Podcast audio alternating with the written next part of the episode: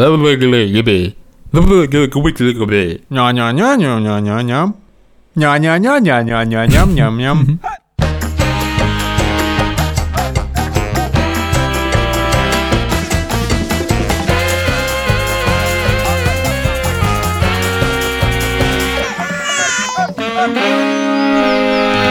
Привет, это подкаст «Сперва роди». Меня зовут Владимир Цыбульский, моей дочери Соне один год и восемь месяцев. В этом подкасте мы с еще двумя отцами рассказываем про то, как воспитываем детей, как переживаем, как бесимся, как раздражаемся, как веселимся. В общем, рассказываем все, что угодно, но только не даем советов. Меня зовут Александр Борзенко. У меня огромное количество детей. Тех детей, которые я постоянно обсуждаю в этом подкасте, зовут Петя, ему двенадцать, Тише десять лет и Маня восемь лет. А меня зовут Юрий Сапрыкин. Я напоминаю, что вы можете писать нам письма на адрес сперва роди собачка медуза точка ай о или записывать аудиосообщение и просто писать сообщение в телеграм-канал Meduza Loves You. А еще ставьте нам оценки в Apple подкастах и пишите отзывы в приложении CastBox. Вообще, возможно сейчас записать выпуск, не использовав ни разу слово «коронавирус»? Я думаю, что нет, потому что все мысли заняты что-то коронавирусом этим, вообще повестки никакой другой нету. Если у вас есть какие-то хорошие новости, тоже ими делитесь, потому что что-то коронавирус сплошной кругом. Но если зайти сейчас в Apple подкасты, то там все в топе подкасты, везде фигурирует коронавирус. Да, но мы не такие, поэтому... Поэтому решили записать совершенно другую тему, потому что, ну, действительно, карантин явно становится частью нашей жизни на некоторое время, но жизнь на этом не заканчивается, и поэтому решили сегодня обсудить кое-что совсем другое. Но сначала письмо. Александр, Владимир, Юрий, привет. Меня зовут Полина, и я ваша большая поклонница. Спасибо большое, Полина. Привет, Полина. Привет. Привет. Теперь я слушаю этот подкаст со своей двухмесячной дочкой Алисой. У меня такой вопрос к вам. Какое стереотипное мнение или ожидание не подтвердилось у вас с рождением детей? Например, у меня постоянно спрашивают родственники, друзья, коллеги: дает ли вам Алиса поспать? Дает. Бессонных ночей не бывает. По скриптам. Я люблю наблюдать за птицами, поэтому у меня вопрос к Александру. Есть ли у вас любимая птица в вашей полосе? Мне лично нравится малиновка. Ну, собственно, этим вопросом мы ограничимся. Начнем с главного. Итак, Александр, ваши любимые птицы из средней полосы? Средний пестрый дятел? Вообще среднего довольно много, знаешь, там много малого, много большого. У меня была идея такой майки, когда я впервые встретил малого подорлика, есть еще большой подорлик, то я хотел сделать майку типа «Радуйся малому подорлику». Yeah. Слушайте, на самом деле я регулярно отвечаю на этот вопрос, и максимально скучный ответ такой. Моя любимая птица нашей полосы – та, которую я впервые встретил последней. То есть, когда я встречаю какую-то новую птицу, я сразу становлюсь ее жутким фанатом. Последняя такая новая птица в моем списке – это желтоголовая трясогузка. Блин, моя тоже моя любимая птица. А моя любимая птица – голубь. Там еще какой-то про детей был вопрос. Про детей пропускаем. Вова, какой стереотип не подтвердился, когда появилась Соня? Слушай, я не знаю про стереотипы, потому что я старался и буду стараться не мыслить стереотипами, но у меня было представление, лично у меня, мой стереотип, личный, никому не навязываю его. Он заключался в том, что с младенцем это самое сложное, что будет в целом с детьми. И я помню, мы ехали с моим коллегой, которого тоже зовут Вован, в лифте, и говорю: вот скоро, типа, родится ребенок, он когда маленький, так стрёмно, так страшно, у него будет пуповина, я не знаю, что делать с пуповиной, в общем, короче... Это вообще довольно страшное слово, конечно, пуповина. Пуповина. А он говорил: да чё там, слушай, пока они не ползают, вообще не напрягайся, все нормально будет. И я такой: да ладно, блин, ну нет, наоборот, самое сложное, когда они маленькие. Ну, в общем, Соня выросла и подтвердила слова Вована, что пока ребенок лежит там себе, ручками машет, ничего сложного не происходит. А уж Мугуна такое же мнение? Она тоже все время вспоминает, что Соня была такая маленькая, лежала себе спокойненько, она могла там спокойно работать, пить кофе и так далее, а теперь так не получается. А у меня был совершенно другой стереотип. Я думал, что, ну, когда он маленький, с ним очень просто, он все время спит. Ты просто ходишь, пьешь кофе в парке. Когда он просыпается, он просто лежит и смотрит на тебя. и ничего не происходит. Вот. И ты просто иногда меняешь ему подгузник. Вот. Но оказалось все абсолютно наоборот. То есть первые полгода были вообще дичайшие, а сейчас, наоборот, стало проще. Я постоянно сталкиваюсь с таким стереотипом. Когда люди узнают, сколько у нас детей, то они часто говорят: «О, ну вы такие герои». И я всегда даже чуть-чуть раздражался, потому что когда ты внутри, то ты просто живешь этой жизнью, и ты не думаешь о том, какая она там сложная. Ты просто живешь. И когда все вокруг тебя намекают, что на самом деле твоя жизнь сильно-сильно ограничена, то это кажется стереотипом. Хочется сказать: да нет, слушайте, это такая же жизнь более-менее, ну, ну просто у тебя чуть больше детей. Вот и все. Просто в пять раз больше детей у тебя, и все. Просто у всех по-разному, как бы, надо тоже иметь в виду. Ну да, естественно, но на самом деле я понимаю, что, конечно же, в чем-то у нас все совсем-совсем иначе и в чем-то труднее. А сегодняшняя наша тема – это речь. Детская речь. Мы хотим обсудить, как наши дети учились говорить, а некоторые учатся прямо сейчас. Естественный вопрос. Вован. Что? Что, Вован? Я уже научился. Ты-то научился, Соня научилась говорить? Соня практически ничего не говорит, то есть мало слов, можно сказать там «папа» отчетливо. Причем она говорит «папа» и про меня, и про маму, ну, про Олесю. Она называет Олесю папой? Ну да, ты говоришь «кто это?» и она говорит «папа». Папа, папа. И Олеся переживает, что она, значит, не начала говорить. Я не особо переживаю, потому что Соне еще нет двух лет, и до двух лет вообще, мне кажется, особо можно не париться. Ну, мы прочитали рекомендации на сайте iCan про то, как разговаривать, значит, с ребенком, чтобы он начал говорить. И там, в частности, если он начинает какое-то слово говорить и говорит его невнятно, например, там, я не знаю, вместо ложка, ты, ты говоришь это слово полностью и ставишь его еще в какой-то контекст. Типа «моя ложка». Ем ложкой. Хорошо, тут рождается такой вопрос. Как это расшифровывать? Потому что я вообще не понимаю абсолютно, что Лёва говорит. Это типа выглядит так. Хм.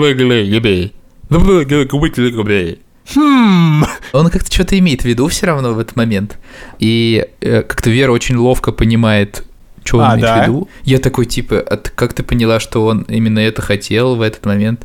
Ну и она как-то, какое-то у нее чутье, она догадывается. Блин, ну вот а Соня так, значит, она, она тоже может сидеть и вот такие невнятные штуки говорить. Но сегодня проснулся на семь утра, а я не хотел сегодня в семь утра вставать. И, значит, она проснулась и сидела там между нами на кровати.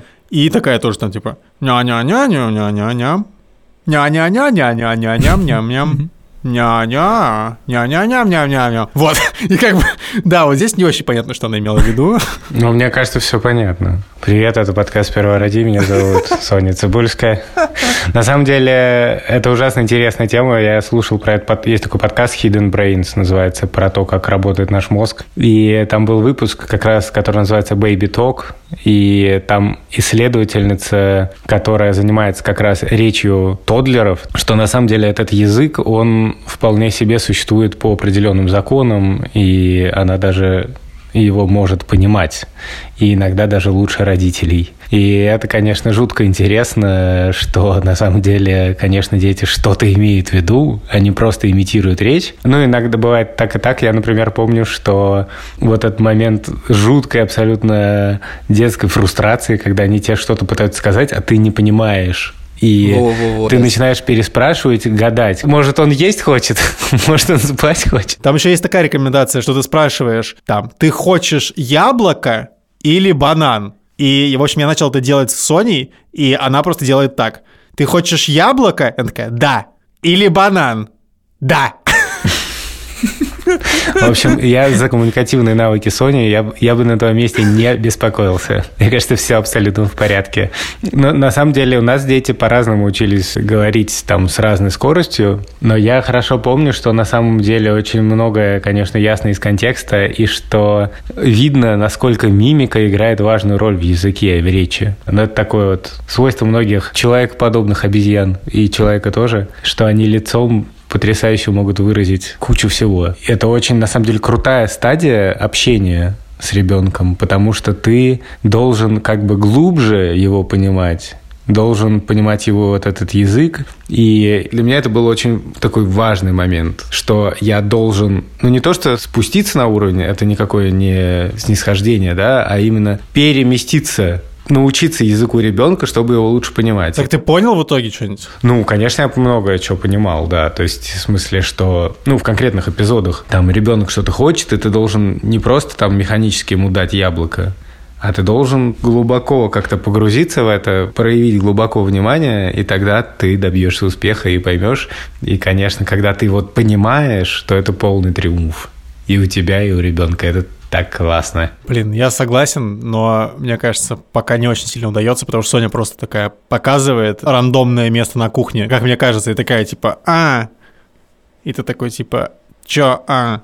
Это еще сыр или это уже фрукт пора есть?» Есть еще, конечно, смешной момент, как родители повторяют за ребенком. Я читал про это у Петрановской тоже, про то, что это такой важный механизм, что ребенок что-то говорит, и ты это повторяешь. Там он говорит, там, стол, и ты говоришь, стол, да. А, но... Ну да, да, это тоже в рекомендациях есть такое. Да, и то же самое с жестикуляцией на самом деле, и с мимикой тоже. Ты всегда повторяешь мимику своего ребенка. Просто то, что мы считаем обычным сюсю, да, это на самом деле в этом, ну, вот глубокий смысл есть. Значит, история. Приезжал мой друг Игорь к нам в гости из Москвы, когда еще не были закрыты границы, то есть в эпоху до коронавируса. И они с Соней там игрались, и Соня пьет воду, такая... Игорь такой, Вован, ты его научил, что ли? И я такой понимаю, что да, это я так тоже делаю, когда я попью воды. Я такой... Ах". У нас тоже такое есть, да-да-да. Просто. И это так заметно еще, что это просто как бы один в один за тобой повторение. Слушай, а какие Соня знает слова сейчас? Ну, Соня знает слово «да», слово «папа».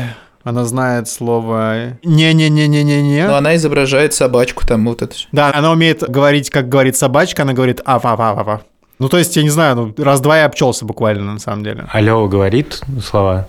Нет, в прошлый раз, помню, мы записывали выпуск, и я сказал, что Лёва как бы научился говорить, потом мне Вера сказала, что это не называется говорить, ну, то есть, он говорит там просто отдельные слова, можно сказать, типа «поезд». Может сказать, трактор. Ну, определенная тенденция наблюдается, надо сказать. Да, да, но вот недавно, вот когда мы ездили в путешествие, самое интересное, что какие-то моменты просветления наступают в ситуациях, когда мы приезжаем куда-то.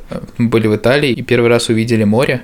Ну, до этого много раз говорили, что вот мы сейчас на море, на море пойдем. И мы подходим, и перед нами появляется море, и Лёва смотрит и говорит «море». Ничего себе. Да, он после этого ни разу не говорил, но э, еще он там полюбил играть с палкой. Просто он ходил и палкой тыкал в землю. И он научился говорить слово «палка». Последнее, что меня больше всего восхитило, это то, что он довольно отчетливо говорит слово «коська». И я понимаю, что речь идет про кошку.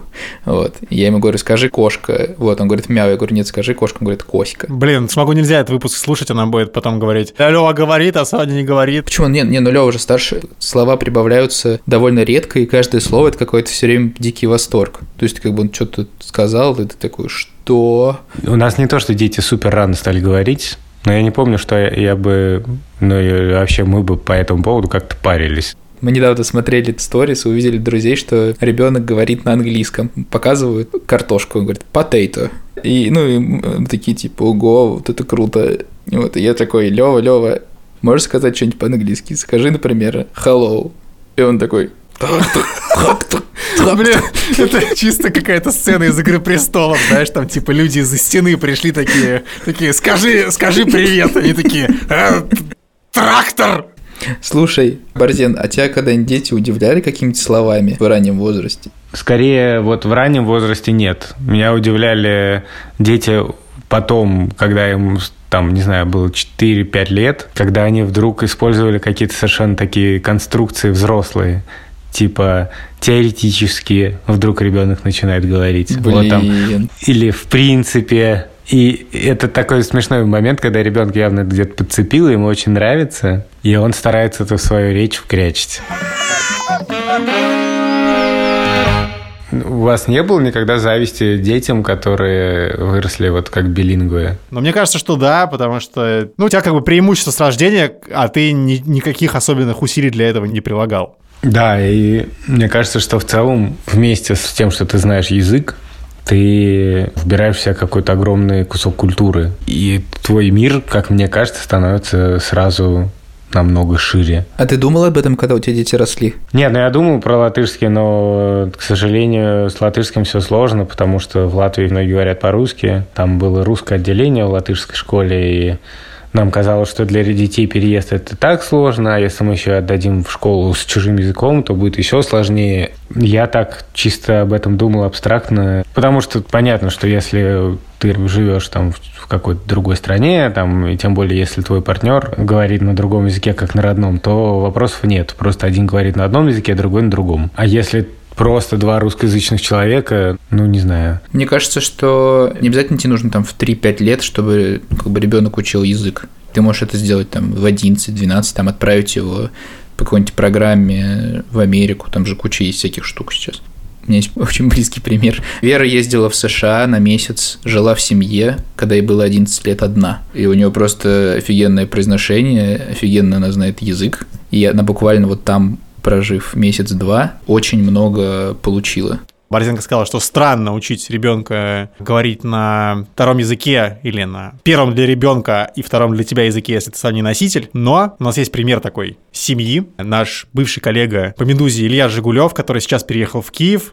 У них сын Иван, который родился в США и, соответственно, сразу же стал гражданином Соединенных Штатов Америки. И поскольку он гражданин Америки, они решили, что его нужно учить английскому. И они разговаривали с ним с рождения на английском языке и запрещали говорить на любом языке, кроме английского.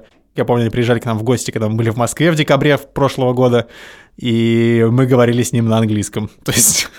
Между собой мы говорили на русском, но когда мы обращались к Ивану, мы говорили на английском.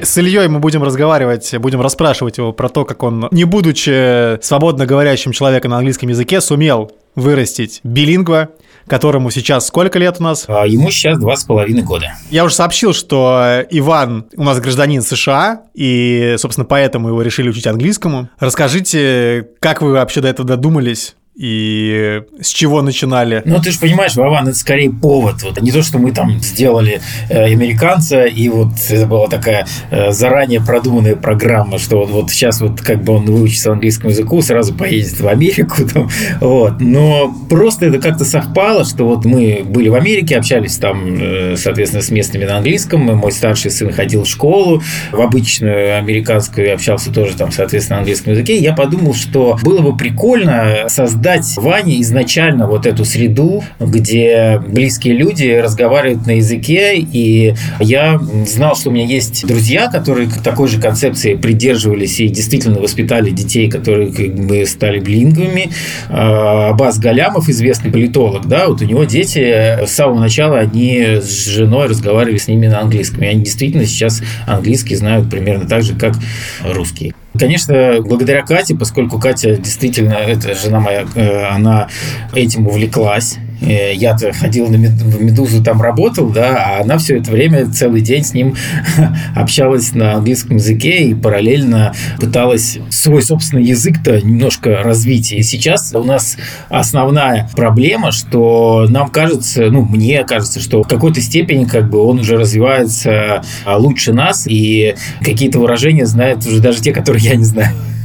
Например, он недавно он просто э, заходит на кухню и такой «What a mess!» Охренеть. Для наших русскоязычных слушателей скажу, что это значит «что за месса». Угу, простите. Нет, нет, это я, я шучу, бардак? Я шучу. Да-да-да, что за месса, да. У нас сегодня лингвистические шутки здесь. Вот, да, у нас такие домашние мессы, потому что все же перешли на домашние, как бы... Да-да, в карантине сидим.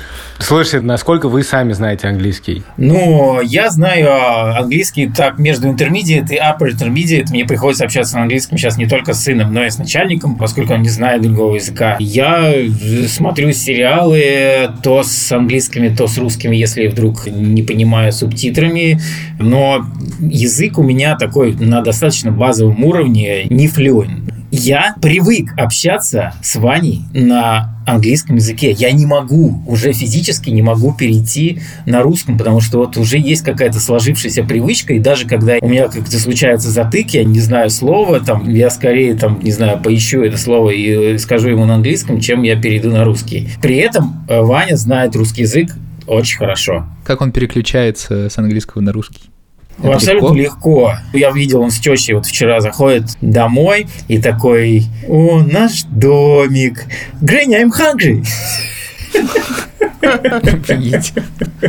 А Катя как бы лучше тебя знает английский? Чуть лучше. Она знает больше слов, больше фразеологизмов, но, тем не менее, даже она испытывала сложности. И даже был какой-то момент, что она хотела перейти уже на русский язык, потому что родителям, да, хочется, например, сюсюкаться с малышами.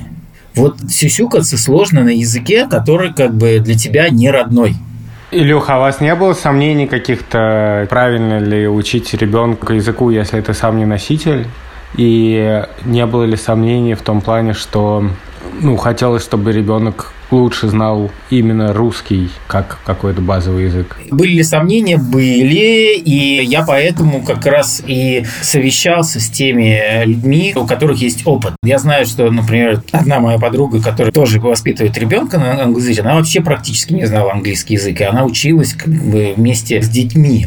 И в итоге они знают, я так понимаю, английский сейчас лучше нее. А другая, например, которая тоже занималась английским со своей дочкой, ну, она не говорила с ней постоянно на английском языке, но просто реально плотно занималась. И ставила мультики там и так далее. И я просто слышал, как она говорит на английском, я слышал, как ее дочка говорит на английском, там, пятилетняя.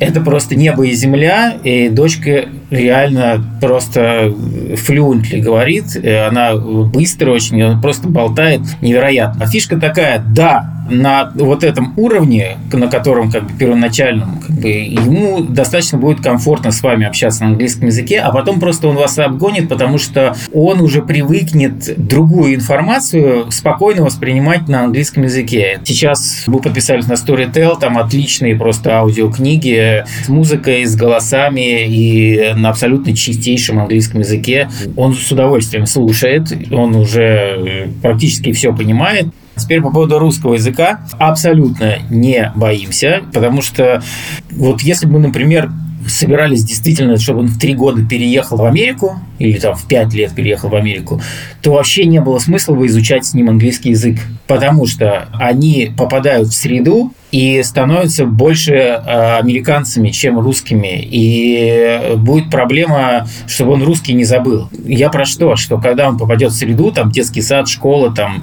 все что угодно, конечно же, он будет русский знать лучше. Просто наша задача, чтобы он при этом не забыл английский. Спасибо большое, Илюха. Вообще смешно, что когда мы обсуждали подкаст про детскую речь, то, конечно, я сначала думал про вот эту самую начальную, когда ребенок учится говорить и так далее, но на самом деле на этом все не заканчивается, потому что дети говорят по-разному. И я, например, занимался в детстве с логопедом. Не, подождите, сейчас.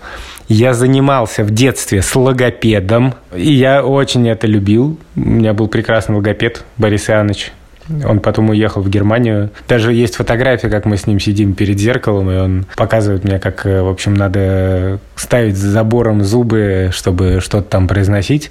И я, как ни смешно, помню очень хорошо момент, когда я научился говорить букву «Р». И этот момент был абсолютно такой триумф, потому что я должен был все время говорить «д-д-д-д-д-д-д-д-д-д-д», и считал, что из «Д» должно родиться «Р» в итоге. И так и произошло, и я помню, что я был один в комнате, и у меня получилось, я прям моментально понял, что это оно. Потому что сначала ты так пытаешься как бы имитировать «Р», так говоришь, там, как морской котик раненый на берегу. А тут я прям понял, все, я сделал это. Круто. А потом, значит, у меня появились дети, и чтобы вы думали, я не помню, какая часть из них говорит букву «Р». Дело в том, что Шура грассирует. Она не произносит очень четко «Р», и все дети тоже. И в Шуриной семье это вообще принято. Ну, так случилось. Шурины братья тоже так говорят. И я совершенно, мне с этим ок. Мне даже кажется, что это обаятельно и мило, и приятно. Но я не, не думаю, что надо класть прямо душу на то, чтобы ребенок во что бы то ни стало умел все это произносить так, как принято. Но все-таки мы стали этим как заниматься. И совершенно потрясающе трогательная история, что Шура, которая не умеет произносить букву «Р», научила двух детей наших говорить букву «Р». Офигеть! Привет, Привет, Шура. Привет. Нам Саша рассказывал, что ты э, учила детей говорить. Я не учила говорить, я учила выговаривать правильно буквы. Ну, а ты прям по какой-то методике учила их? Да. Еще у детей были, особенно у Тиши, большие проблемы с выговариванием. ну, небольшую кашу во рту и половину звуков не выговаривал. И я встретилась в Москве со специалистом, она мне дала книжечку, и мы по книжечке каждый день делали упражнения, и я даже научила Тишу говорить букву «Р», которую я, отродясь, не умею говорить. Вот это самый крутой момент, мне кажется. Самое смешное, что, оказавшись на карантине, сейчас я наконец нашла время, чтобы начать учить говорить букву «Р» Маню. И вполне преуспела за один день. Что, что это за занятие? Просто интересно, как это работает. Ну, смотри, у тебя такая книжечка, где подобраны специально слова с буквами соответствующими. Там мы учимся говорить букву «Л». Например, это было наше mm-hmm. первое. На ногтях лак и всякое такое. Говоришь слово с этой буквой, да? Так. Сначала в позиции начала, потом в конце, там, с гласными такими-сякими, понимаешь, мягкое, твердое. Да, да, да. Слово и фразочка с этим словом. А вы просто он... друг за другом повторяли, что ли? Нет, они только говорили, я не говорила. А, ты говорила им, что говорить? Ну, Маня еще не умела читать, поэтому Мане я произносила, да. Ну, как ты догадываешься, поскольку это надо делать каждый день, они на третий день все эти фразы выучили наизусть. Они их до сих пор иногда со смехом вспоминают. А, подожди, а так Борзенко сказал нам, что вы вчера буквально научились говорить букву «Р». Ну, я с Маней вчера начала. Маня не произносит букву «Р» ни мягко, ни твердую вообще. Она говорит такое какое-то «Е», «Е». Она, в принципе, не могла даже произнести звук вообще никак вот языком. Так «Р» я мягко произношу. Она, в принципе, не могла вот эту вот вибрацию изобразить. Это она более-менее научилась. И вот вчера мы с ней принялись по этой книжечке, и она вполне. Ладно, а быстро это происходит? Нет, не быстро. Это надо каждый день делать в течение, ну, как у кого, но в среднем, не знаю, недели две-три. А дети переживают, что у них не получается выговаривать, например? Ну, то есть, это инициатива как бы в первую очередь от вас идет, да, чтобы они научились выговаривать? Или их это беспокоит, например, там? В принципе, их особо это не беспокоило. На самом деле. Во-первых, мне самой это очень не нравилось. Я считаю, что говорить «Р» нормально, потому что это так часто довольно встречается, и, в принципе, ничего особенного. Но мне хотелось и «Р» научить. Но мне очень не нравилось, что они выговаривают «Л» и шипящие. Мне это казалось как-то совсем. И еще один был такой толчок для меня важный. Ну, почему этим заняться? Что летом дети участвовали, ну, что-то типа спектакля, шарады, спектакля коллективное, детское. И Маня, которая была на тот момент, наверное, лет пять, сказала, что она стесняется выходить и что-то там на сцене изображать. При том, что это такие полудомашние шарады. Не то, чтобы они там месяц готовят спектакль настоящий. Ну, такой... Любительский. Ну, да, да. Нет, дети сами придумывали шарады, и их по очереди изображали. А взрослые сидели и угадывали. Но надо было все-таки надеть какую-то там шляпку, не знаю что, и выйти на сцену и что-то произносить. И Маня сказала, что она стесняется, потому что... Ей очень хотелось участвовать, она даже участвовала, но молча. Потому что ее не понимают. Угу. Поэтому угу. я решила, что надо все-таки... Ну, что это как-то уже не очень. Да, еще, честно говоря, когда я встретилась с специалистом, и она мне все объяснила, как это надо делать, я была уверена, что я не справлюсь, потому что это надо обязательно каждый день делать. Ну, и понятно, что если раз в неделю пропустишь, наверное, ничего страшного, но эффект достигается именно постоянством. Когда начинаешь это делать, важный момент, что перед тем, как начать, собственно, слова и буквы какие-то, да, нужно делать гимнастику. Это значит, надо сесть перед зеркалом и какие-то губы туда, губы сюда, язык так, язык сяк. И я, честно говоря, когда представилась, что я буду засаживать Тишу с Маней, каждое утро по пять-десять минут это надо делать. Вот это все, что они меня просто пошлют нафиг со всем этим бредом. Но самое удивительное, что, при том, что я не очень дисциплинированный человек, мне удалось как-то им внушить, что это нужно. Ну вот как-то так получилось, что мы действительно, вот как мы сели, так мы ни разу за два месяца не пропустили ни одного дня. Блин, ну это респект, конечно. Это большой респект, да. Я сама была в шоке, что это получилось, честно говоря. И как результат был действительно, что они все научились, кроме вот Мани Эр не научилась, и все. Потом мы переехали в Москву и сделали большую паузу. И вот сейчас вот благодаря карантину продолжим. Очень круто. Научиться говорить «Р», мы вместо Борзенко ее возьмем к себе. Это был подкаст «Сперва роди». Меня зовут Александр Борзенко. Меня зовут Юрий Сапрыкин. Пишите нам письма на «Сперва роди» собака Медуза Айо или в телеграм-канал Meduza Loves You. Рассказывайте хорошие истории, не знаю, делитесь какими-то хорошими событиями, потому что в эпоху коронавируса хороших новостей не хватает просто катастрофически. Меня зовут Владимир Цыбульский. Пока! До следующей недели. Пока! Это вообще довольно страшное слово, конечно. Пуповина. Пуповина. Пуповина. Пуповина. В общем, короче, так стрёмно, так страшно. Я не знаю, что делать с пуповиной. Так стрёмно, так страшно. Это вообще довольно страшное слово, конечно. Так конечно. Стрёмно, так страшно. Я не знаю, что делать с пуповиной. Так стрёмно, так страшно. Пуповина меня больше всего, честно говоря, тревожила. На, на, на той стадии я прям это отчётливо помню.